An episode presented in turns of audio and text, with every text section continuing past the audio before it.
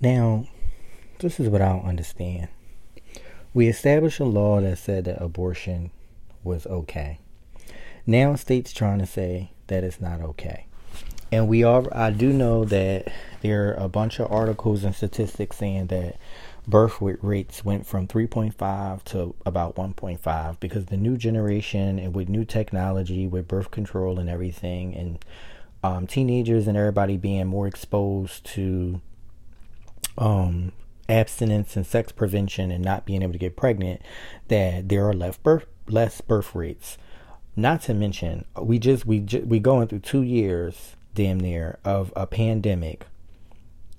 Who the fuck would want to even have a baby in this shit fest right now? That's number 1 number 2 how you going to tell a woman what to do with her body like I bet when they in the room, there barely any women in the room. Because this must be a group of men saying that we just gotta protect, you know, the the species or we need to protect you know babies being born. Because i don't understand how can you tell somebody what to do with their body? It's it's her body.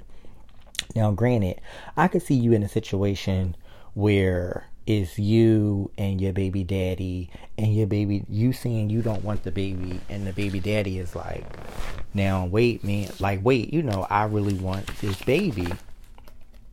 Now i can see how that can cause concern because that would be a problem. Like that's where you be like hold up.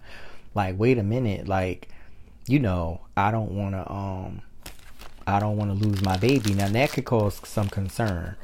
But when it comes to in general where you got a woman who was raped or a woman who get pregnant by accident or or you know her, the birth control don't don't work and she don't want the baby how you going to tell her what to do with the with her with her body? Like it, it just doesn't make sense to me. Like it is what it is. I don't think nobody has the right to tell somebody what to do with their body. And then it, it just don't make no sense because you we let people do whatever they want to their body when it comes to plastic plastic surgery, hormonal surgery, changing stuff, but you want to control the woman's right to have a baby and carry the baby, go in labor with the baby, risk her own life with the baby. You don't know the circumstances of how the baby was created. You don't know the circumstances of who going to take care of this baby.